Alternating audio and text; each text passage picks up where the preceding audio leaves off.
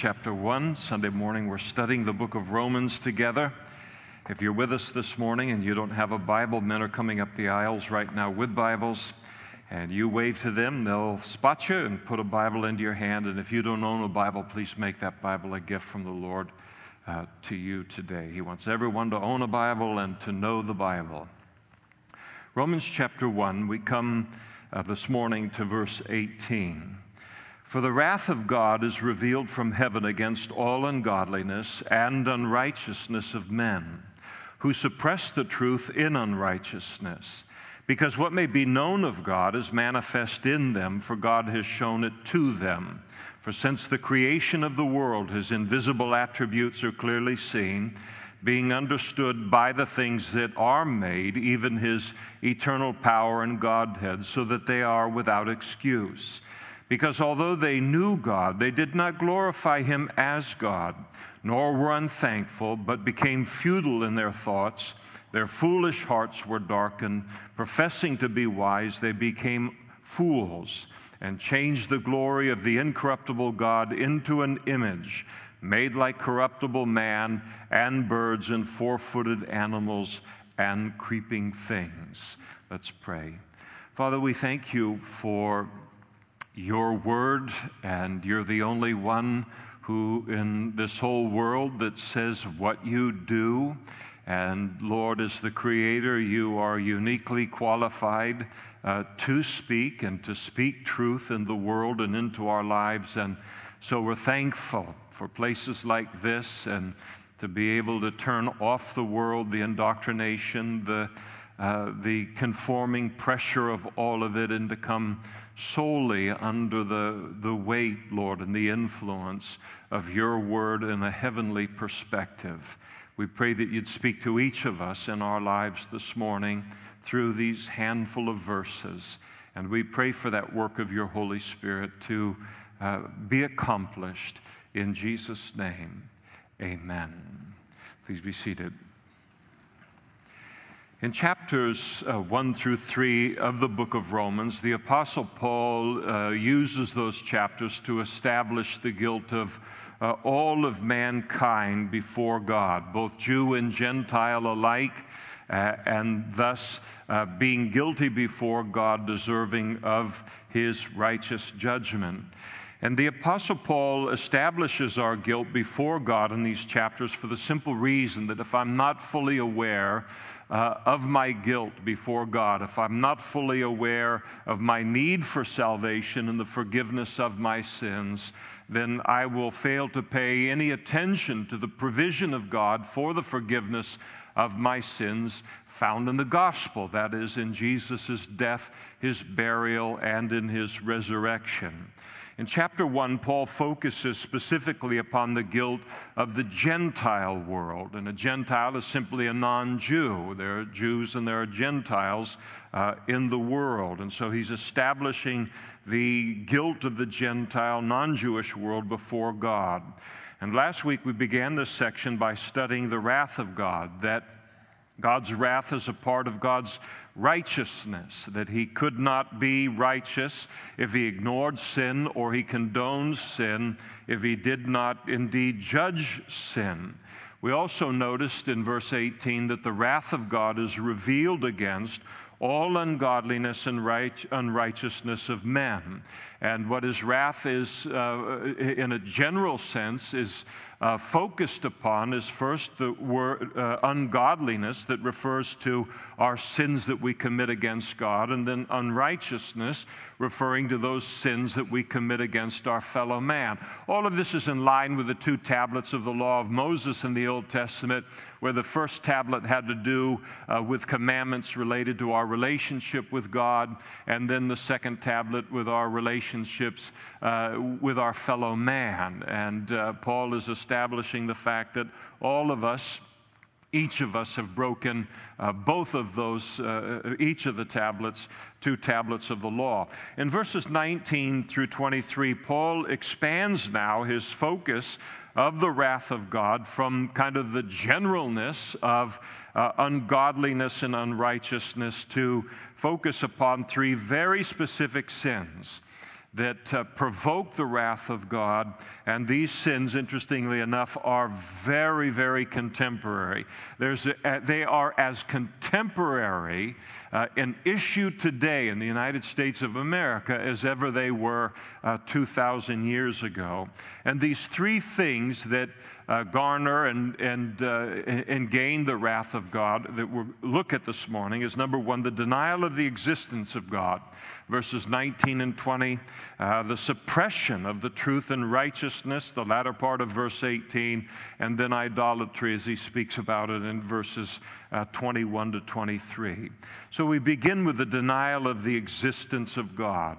And here Paul lets us know in verses 19 and 20 that there's no excuse for anyone not believing in the existence of God and not in any God, but believing in the existence of the Creator God, who is the God of the Bible.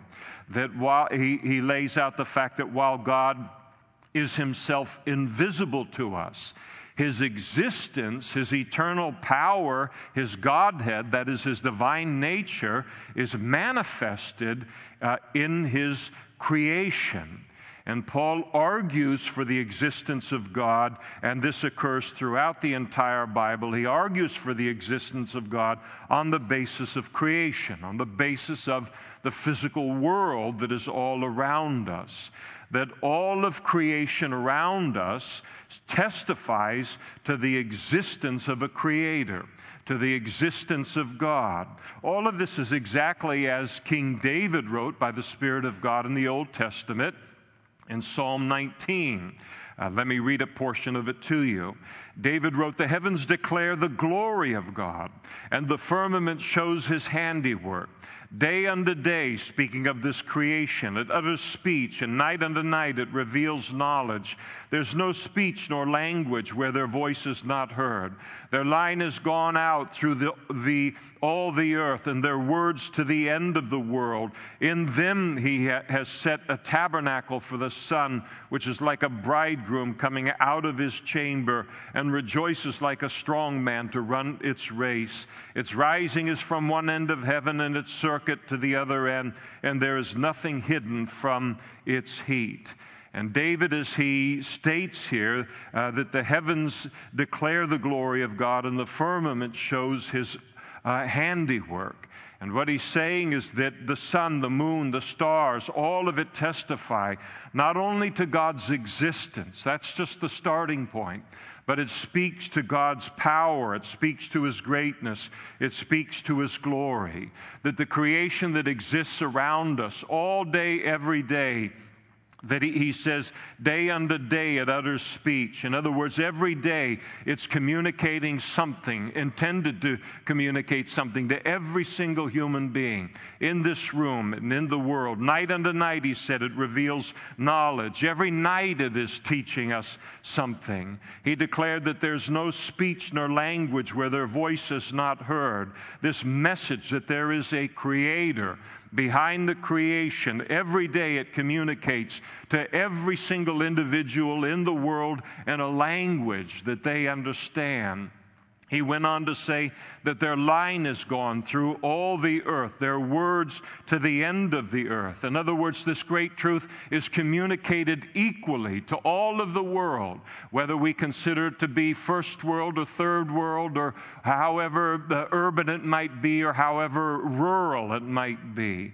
And he declared, uh, and what uh, all, all of creation communicates all day, every day, to every part of the world. What is the communication of the creation? It's a very simple message.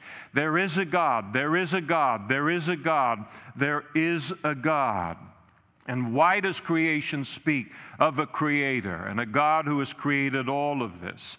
And the line uh, of logic that Paul uses here is that everywhere you look in life, uh, creation speaks of a creator.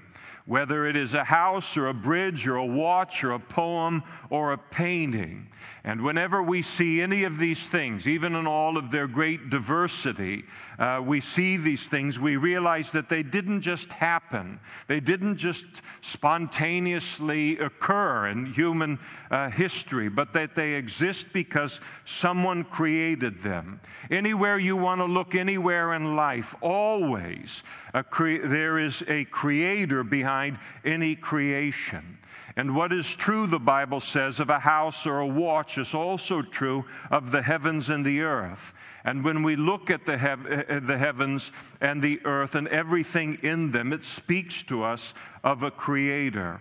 And in the same way, that when we look at the heavens and the earth, everywhere that we look in life, uh, when we see design, we realize that there uh, a designer behind that design. Design always speaks to a designer behind uh, the design. And whether it's speaking of Mount Rushmore, or whether we're talking about a jet, or whether we're talking about an iPhone. And no one in their right mind would deny it. No one would claim that an iPhone is self existent or that an iPhone has, uh, you know, designed itself into uh, existence. No, clearly there is a designer behind it. And what the Bible declares is that what is true of the, that design, the design of, of an iPhone, is also true of the far greater design that is exhibited in the world around us. All of the seasons of life, the night, the day, uh, the tides of, uh, of life, the orbit of the sun and the moon, and so forth. And not only does creation and design speak of the existence of a creator and a designer, but just as the creator and the designer is greater than anything he or she ever creates or designs, that God is greater than all of the creation that we see on a daily basis. And this is why it is foolish to ever stop in the thought progression and ever spend a moment of time in our life worshiping the creation whatever form that it might take. Uh, if the Creator is greater than His creation, and He is, then He alone is to be worshiped. And what is true of the universe is also true of the marvelous creation and design uh, uh, uh, that is found in the human body, or the design that we see not merely with a telescope, but the design that opens up to us uh, uh, under the, you know, the sight of the microscope. Uh, Dr. Paul Brand, a very famous co author of the famous book, Fearfully and Wonderfully Made, he was a pioneer in developing tendon transfer uh, techniques for use in the hands of those with leprosy. This is something he committed his life to. And he wrote how the design of just the human hand is a powerful witness uh, to the existence of God. He wrote this He said, I could fill a room with volumes of surgical textbooks that describe operations people have devised for the human hand different ways to rearrange the tendons, muscles, and joints, thousands of operations. But I don't know of a single operation anyone has dev- devised that has succeeded in improving a normal hand. It is beautiful. All the techniques are correct uh, to, uh, all the uh, techniques to correct the deviance, uh, the one hand in a hundred that is not functioning as God designed. There is no way to improve on the hand God gave us. I concur with Isaac Newton, who said, In the absence of any other proof, the thumb alone would convince me of God's existence. I remember several years ago now picking up the Modesto Bee newspaper, a hard copy of it. Uh, it's been a long time since I've had a hard copy of it in my hand. Uh, I regret that because I like crossword puzzles.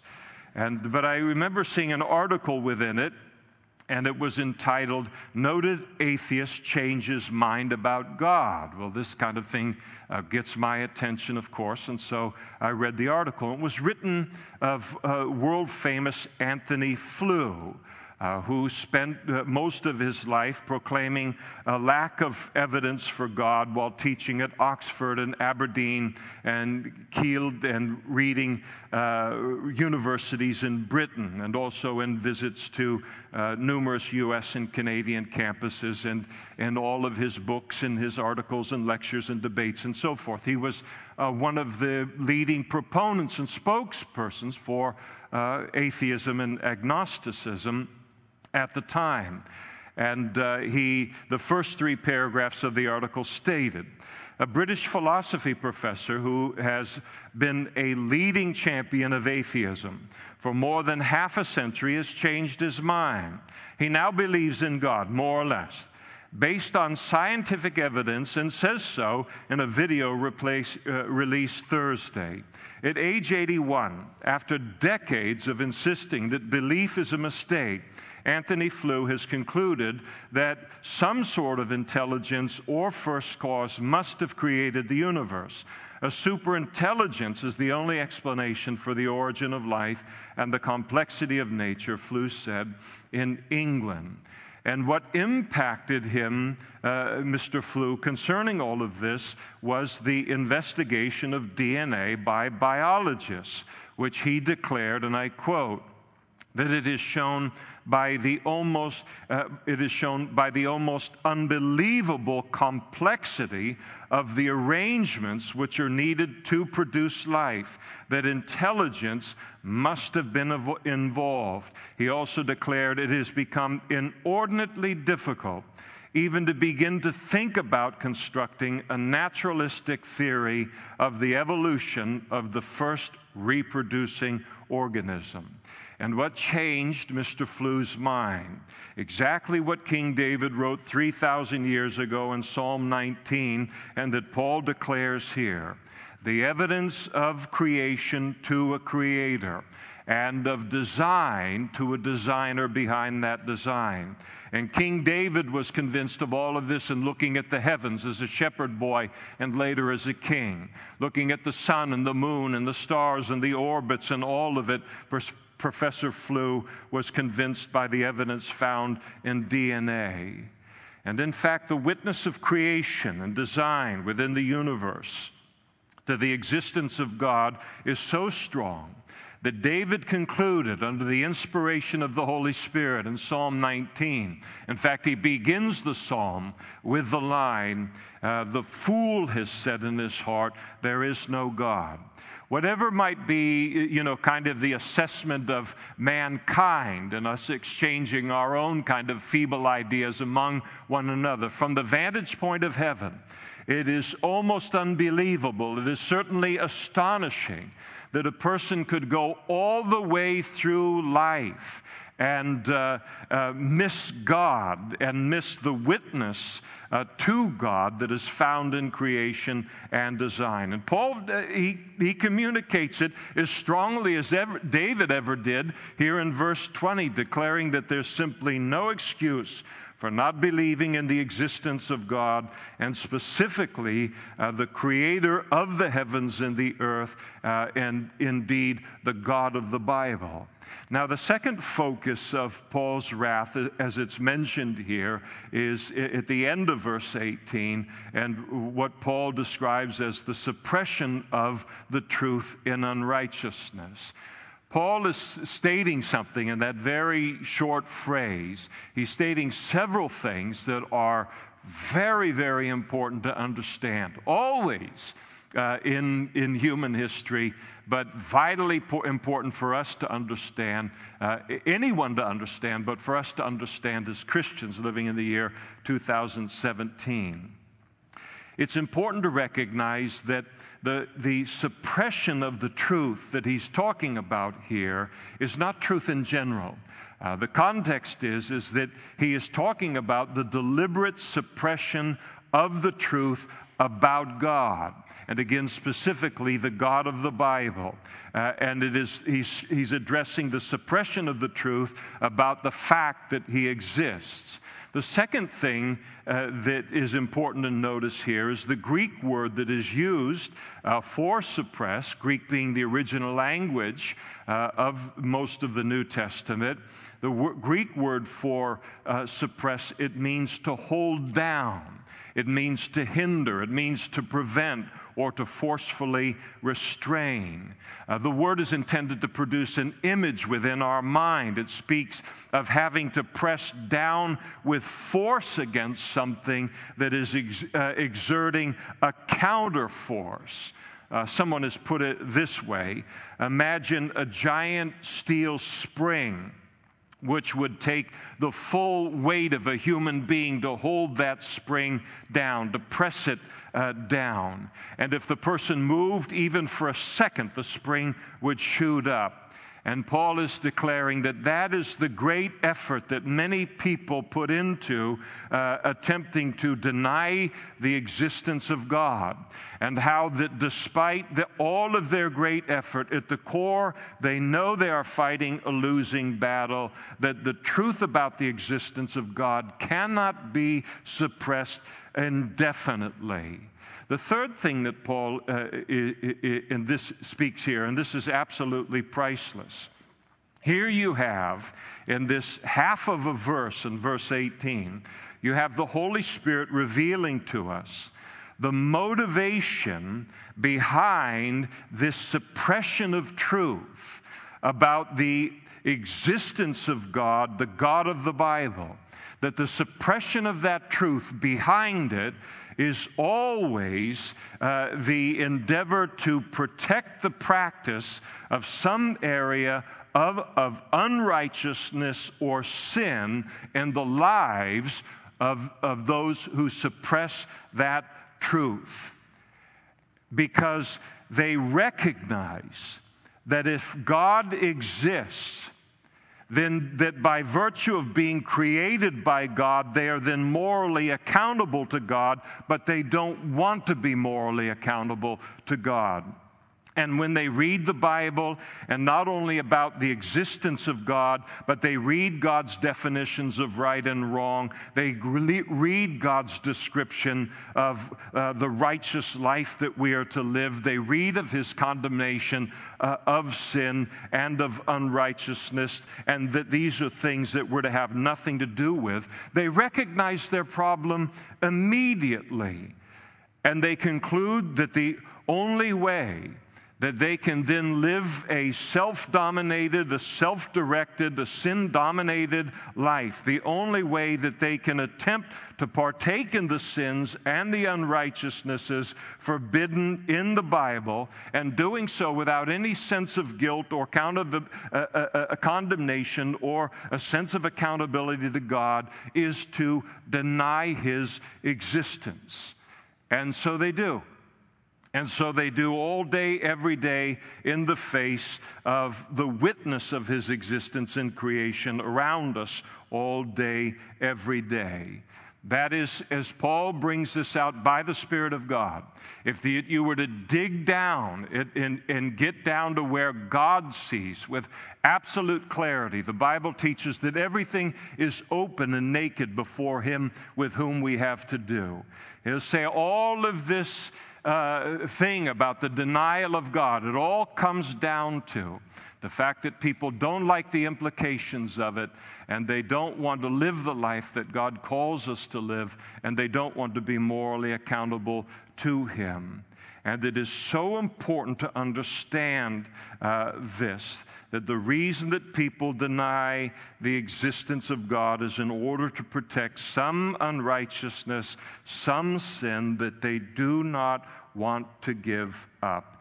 And, be, and it's important to understand this because this is what is going on all around us today. The average person does not deny the existence of God as a result of some deep, thorough investigation of God and his claims. People do so simply because they don't like his definitions of right and wrong. They don't like his prohibitions of unrighteousness.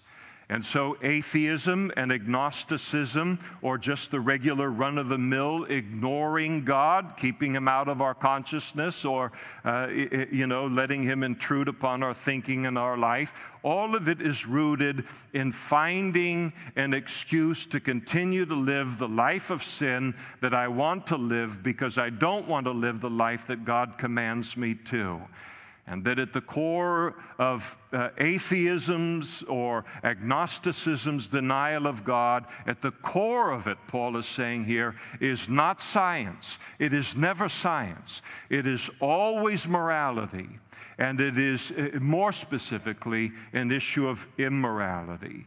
And Jesus taught exactly the same thing, uh, though it's easy to miss uh, sometimes in his teaching he followed the, his declaration to Nicodemus, that religious leader, and famous exchange in John uh, chapter 3. And Jesus spoke the most famous verse in all of the Bible in that chapter For God so loved the world that he gave his only begotten Son, that whosoever believes in him should not perish, but have everlasting life. But Jesus didn't stop there in his exchange with Nicodemus. He then went on and said, And he who believes in him, that is Jesus, is not condemned.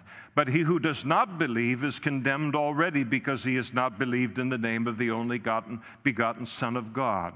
And then, here for our purposes this morning, Jesus said, And this is the condemnation that the light has come into the world, and men love darkness rather than light because their deeds were evil. For everyone practicing evil hates the light and does not come to the light, lest his deeds should be exposed. But he who does the truth comes to the light, that his deeds may be clearly seen, that they have been done in God. Again, uh, at the core of all rejection of Jesus, as he declares it here, is darkness and you can bet everything you own on it, though you won't uh, uh see the, uh, uh, the receiving of uh, the benefits of that uh, bet in, in, this life. It'll all be exposed in, in judgment one day but you can bet on it. The darkness of sin and pride and selfism and self will and idolatry, all of that is at the core of it that a person is not willing to give up uh, yet in their life or ever in their life in order to walk with God and to uh, then follow Him. And it is not all of the excuses that are normally given uh, for rejecting God and the existence of God. And of course, this whole suppression of truth in unrighteousness, the suppression of the truth about God in order to protect the practice of unrighteousness. This is epidemic within our culture. It prevails within our culture. In every area of our culture and our society, uh, it is uh, represented. Uh, and all of this is, is what is behind the denial uh, of the existence of God within our public schools. Uh, within uh, most of our universities, within the media, within the entertainment industry, government, the public square. Uh, mankind rejects the existence of God because we do not want to be morally accountable to Him. And if people were honest about it, as God sees it clearly, that would be the confession. And uh, this today, again, this being epidemic all around us uh, because we're constantly being inundated with all that the atheists have to say about God. And the atheist says this, and the atheist and the agnostic, and this is, you know, very much in fashion within our culture today, as the influence of Christianity ebbs within the culture. And so it's important every once in a while to come to a passage like this within the Bible as Christians and here find out what, not just what the atheist and the agnostic has to say about God, but what God has to say about the atheist and the agnostic. And when everything is revealed one day, it, all of this will be revealed to be the truth. Now, finally, God's wrath is revealed against all idolatry, verses 21 to 23. And here you have God's condemnation of idolatry. It's good to understand what idolatry is. We tend to think of idolatry as, you know, some group of people living three or four thousand years ago and having little idols that they would bow down to or altars in some corner of a bedroom and in some remote part of the world. But in the sophisticated uh, environment of the United States of America, we really don't deal with, uh, you know, idolatry any longer. Idolatry uh, is prevalent everywhere in the world, and maybe uh, no, never more prevalent than in the United States of America. Idolatry, very simply, is the worship of any created thing. There are only two classes, uh, uh, uh, uh, two categories in all of the universe. And everyone and everything in the world and the universe fits within one of these two categories. The first category is creator, and that is a category made up of one. And then there's the second category, the creation, and it is made up of everything else that is not uh, the creator. And, uh, and, and, so those are uh, the categories the creator, and then everything that has been created by the creator. and uh, Idolatry is the worship of anything other than God. It is the worship of anything uh, than the worship of the God who created all things. And Paul puts this so perfectly later on in verse 25 of the chapter, which we'll look to get to next uh, week. He declares it to be the wor- uh, idolatry to be the worship of the creation rather than the Creator who is blessed forevermore. Again, it is always to stop sh- at least one step short in the logical progression. Why would I worship anything that is made, anything that is created, when the creation is always less than the creator. I've stopped one st- stage short of finding the true object of my worship who is worthy of my worship, and that is uh, the Creator. And so, idolatry is the worship of anything that God created rather than uh, God Himself. And why is man so eager to worship uh, the uh, creation or to worship, as Paul talks about here, the gods? Uh, the, that he creates as opposed to uh, uh, the worshiping the Lord. Uh, it's interesting that uh, to note through history and even into today, when, when man creates a God, uh, unlike the God of the Bible, uh, that God that he creates will never make uh, demands of him morally uh, that he doesn't want it to make. In fact, if a person's God is closely examined, uh, then you will find that the God that they have created uh, looks remarkably like them. Uh, when you look at the Greek gods and the Roman gods of the ancient world, it was essentially the deification of the flesh. Many of them were created just so men, mostly men, uh, could engage in whatever their flesh wanted to do, whether it was sexual immorality or prostitution or paganism uh, or materialism, or even anger. These gods were created in order to sanctify these fallen aspects of the nature of man. When man creates a God, he creates a God that uh, does not challenge him morally in, any way, that will not hold him accountable uh, morally. It's the same thing you, you talk to anybody today that, you, uh, that doesn't uh, believe in the God of the Bible. And, and I'm just saying it as an observation in, in life and you go up to them and you ask them, uh, What do you think God is like? And then you wait for the description. And they, the description of what God is like is remarkably like them. The God they've created likes all of the things that they like and dislikes all of the things that they don't like and, uh, and uh, thinks exactly the way that they think. And it's, it's the deification of the flesh. and, and it is, uh, it is I- idolatry.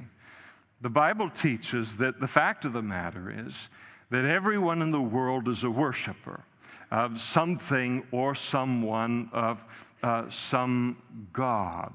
And, uh, and that's what the Bible teaches. Sometimes the atheists or the agnostic will protest and say, No, I'm no worshiper at all. As you understand, this is. Um, represented by the fact that I'm an atheist or an agnostic. I don't, I don't worship God. The Bible doesn't look at it that way. The Bible teaches that everyone is a worshiper of something or someone, of some uh, God with a lowercase g. You see, just because a person rejects the God of the Bible, it doesn't mean that that person is without a God in their life. Uh, practically speaking, there are no atheists in this world. And I think that so often in our culture we hear a great deal about what the atheist declares and who declares that he does not believe in God. And as a result, in our, uh, the current fashion of our culture, they're thought to be uh, very intelligent, very intellectual, very much a free uh, thinker and a, a, a critical thinker and enlightened and so forth, superior in every way to any kind of a religious person, to be sure. But I think it's very important to understand and to realize that as much as atheists don't believe in the God of the Bible, the God of the Bible does not believe in atheists uh, because, practically speaking, they don't exist, and He knows it. We, every single one of us, are worshipers of something. So it raises the question if we're all worshipers, then how in the world do we identify the God that we worship and we serve?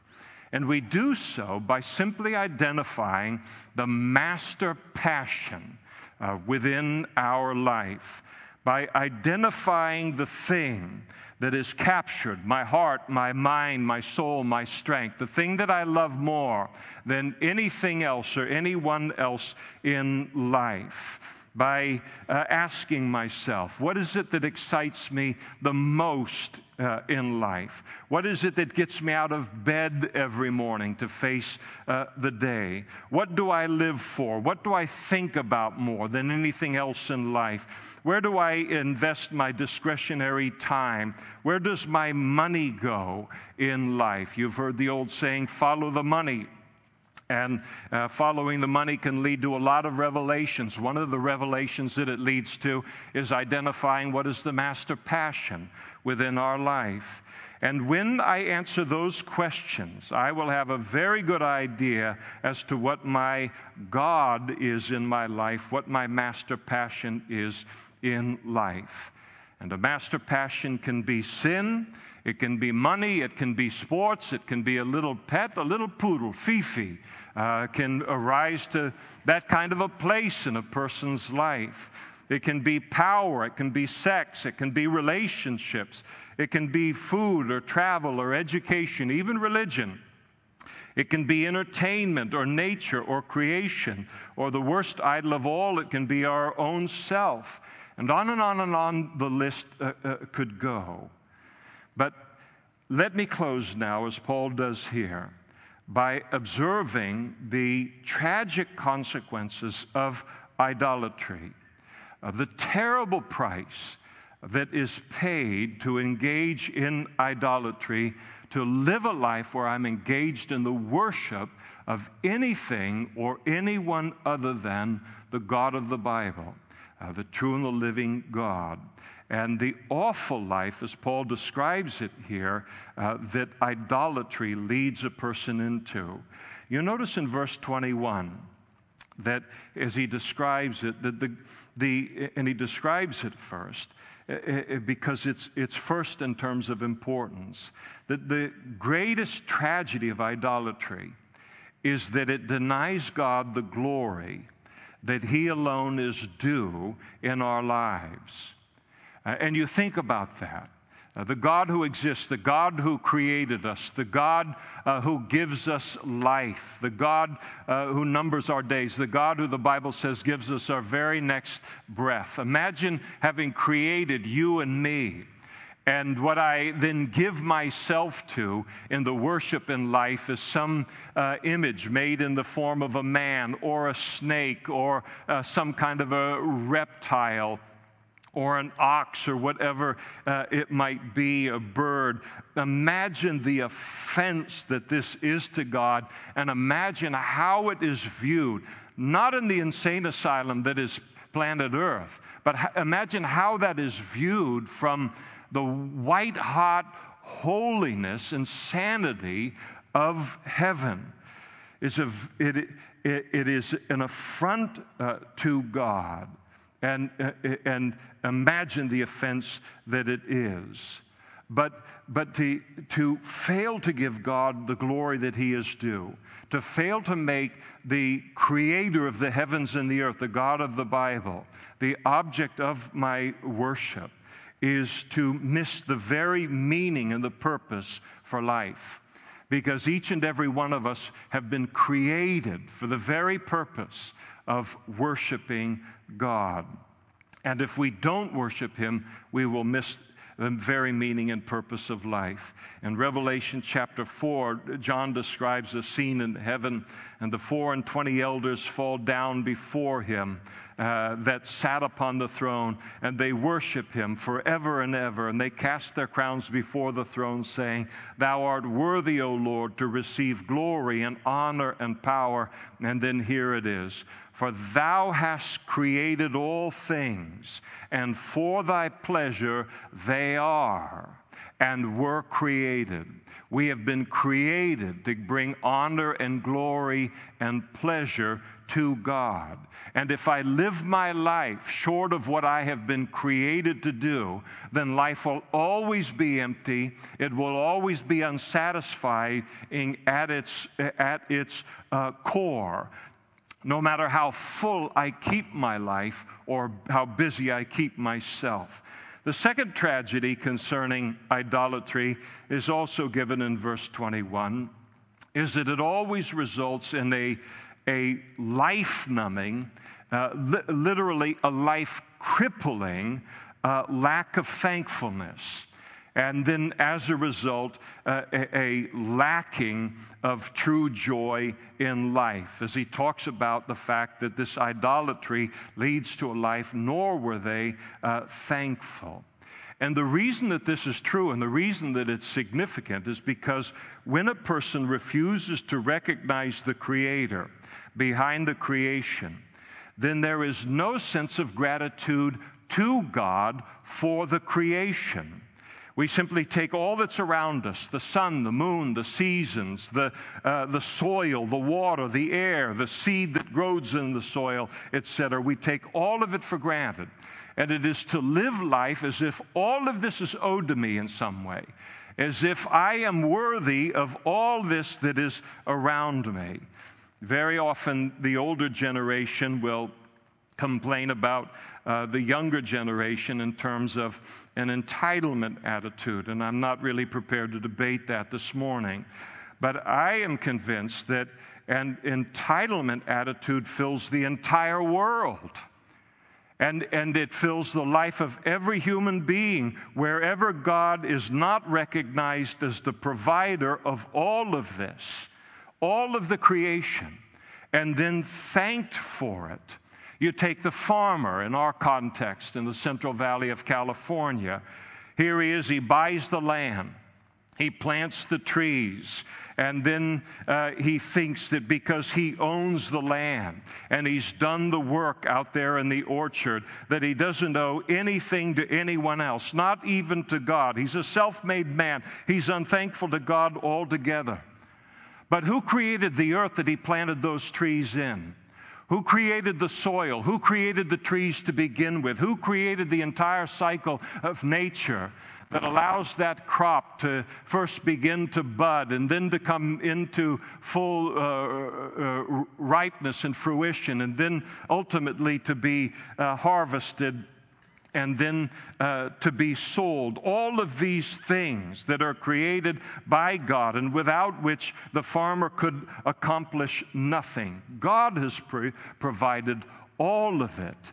And it is a, a crippling thing to go through life and to miss God in all of this and have no gratitude uh, for his creation, what He's provided uh, to us, and, to think all of this is simply because of me. There's no one to thank behind, uh, someone greater than me to thank behind all of it. Here you have the surgeon or the scientist who become uh, successful and often famous in their fields and often become proud and, grou- uh, and, and God rejecting as a result, unthankful to God. But their success and their fame is not because they've produced any natural law in and of themselves, but they become famous and they become accomplished solely because God has placed law and order within the human body and within nature, and they are merely discovering that law and order and then cooperating with what God has created. And the point that I'm making in all of this is without a recognition of God, an entire dimension of thankfulness. In fact, the deepest dimension of thankfulness simply disappears. And it is an awful thing to lose in life. It is a crippling thing to lose in life. As someone has put it, the worst moment for the atheist is when he is really thankful and has no one to thank. And it is very, very true. The third thing that Paul uh, makes mention of here is in verse 21 that without God, man becomes futile in their thoughts. And the word futile there means worthless, it means nonsense, it means senseless, it means uh, purposelessness. Uh, no thought and what Paul is bringing out here no thought, no exercise of the human mind is ever complete. It is never well formed until it involves God, until it involves a conversation with God, a conversation with someone who is greater than us, the someone who has created us and the failure to engage God, no matter how brilliant a person might be intellectually, the result is an intellectually stunted life.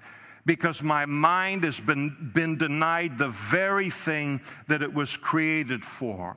To explore the vastness of God, to explore His great truth, to explore the great themes that He has introduced into human uh, history, the realities within life, all that is truly noble and virtuous. All of these things have their origin solely in Him. It is to waste a human mind. And then he goes on to speak of the human heart and how dwarfed it becomes as a result of idolatry when it is denied the worship of the true and the living God in verse 21 when he says, Their foolish hearts were darkened. Here you have the emotional price for idolatry the emotional price that people pay for living life independent of the God of the Bible. And it results in an emotionally stunted life. Imagine, imagine as a Christian, we, we're mortified by it because we have experienced the beauty of, of, of this. But imagine denying the human heart the opportunity to worship God, to sing praises to God, to allow the human heart to do the very thing that it was created to do, the highest and the holiest expression of emotion in all of life when it is directed toward uh, God. And we are then doomed if we deny our hearts this expression toward God to live a life of emotional immaturity and, and frustration at best, and emotional instability and darkness at its worst, because we will end up looking for love in all of the wrong places. We will be looking to others and things to provide us with the emotional satisfaction that only God can give. And then Paul says in verse 22 that in all of this, uh, uh, he says, professing to be wise, they become fools. Uh, becoming a fool is the result of idolatry, despite all of our professions uh, of wisdom. The word fool here, uh, prepare to be offended uh, uh, by this, but the word fool in the original language, it literally means stupid. And so this is known as clarity and we get, uh, we get our uh, English word uh, from the English word that we get from the Greek word here that Paul uses here is the English word moron. And God doesn't say this for dramatic effect or to insult. He is involved here by the Holy Spirit, laying a case that he is life and death serious about. This is not to offend, but to awaken us and people uh, to the folly of idolatry, the worship of anything other than Him. And that's God's assessment that it is foolish, stupid, uh, concerning the person who refuses to recognize that there is a creator behind the intricacy, behind the interconnectedness of creation that is all around us every day. And man will convince himself that it is their wisdom that has brought them to that place, when in fact it is because they are fools in the grand scheme of things. They are believing in a folly. Without a belief in the God of the Bible, our e- emotions, our intellects, and as a result, our entire lives end up being very badly misdirected and becoming very, very messed up as a result, with tremendous and, uh, and serious results in this life and catastrophic results in the life to come. And the purpose for what I'm looking at, and we're looking at here in the exploration of these six verses or so this morning if you sit here as a Christian this morning, for you to recognize, as Paul lays out what he lays out here, that you might recognize that what is going on all around us, all day in life in the United States of America, philosophically, religiously, all of the things that are being spoken in every way that it can be spoken, related to God, the existence of God, the poo pooing of the idea. But you notice what has had to happen for all of that to occur. There had first has to be the shutting off of the Word of God uh, from the public square, from schools, and so forth and so forth, and then working so hard to keep his voice from bringing uh, sanity into the discussion. And this is going on all around us. And it's important for us to know that God has something to add to this discussion as well. And it is very, very powerful and very important. And, uh, and He gives His perspective on all of this. And we study it this morning so that you can safely navigate uh, so much of the nonsense that is going on all around us today. The second reason that uh, we look at this this morning and in a somewhat thorough fashion is that for you, if you sit here this morning in the privacy of your own heart and you recognize yourself in what God condemns here uh, within these verses, you look at your life and you say, I don't believe and never have uh, believed in the God of the Bible, the creator behind this creation. And I have suppressed that truth in order to protect all of the sins that I wanted to commit that God was going to rain upon within my life. And instead, I do recognize that I've given myself, I haven't uh, escaped worship at all. But all I've done is now engaging in idolatry and I'm paying a terrible price in my life for worshiping all the wrong things in life rather than the one that I've been created to worship. And for you this morning to have this sanity to be spoken into your life in a world full of lies, and God's invitation to you to leave the futility of the heart and the mind and the futility of life that is found in all of the places that you've been exploring, and to let you know that it is the God of the Bible, your creator, that you've been searching for all your life. And it isn't enough just to believe that He is the creator and that there is a creator behind all of this creation. But we come into relationship with that creator God, with that God the Father, by putting our trust in His Son for the forgiveness of our sins. And there are going to be pastors and other men and women up in front immediately after this service, and they would love to pray with you to do exactly that and to begin the relationship with God this morning that you have been created for.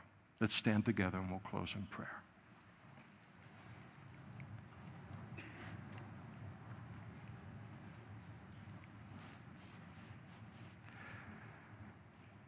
Father, I can't speak for how uh, all of this has impacted uh, all who have listened here this morning. But I know that there are many, many, many who are like me who are so thankful for this kind of clarity in an absolute ball of confusion that the world is uh, today. And uh, uh, philosophically, religiously, the, the mess that it is, the irrationality that is behind it, the casualties that heap up by the tens of millions, Lord, in the worship of self and sin and idolatry. And thank you for the clarity of your voice on all of this so concise, so clear, so refreshing, and so freeing. We thank you for it, Lord. We pray that you would use this time in your word this morning to draw people that don't know to you this morning. And we pray, Lord, that you would use this time as a equipping and a time of protection, Lord, of our faith in you and the world that we live in and the uh, age in which you have called us to love you and to serve you. And we ask all of these things in Jesus' name. Amen.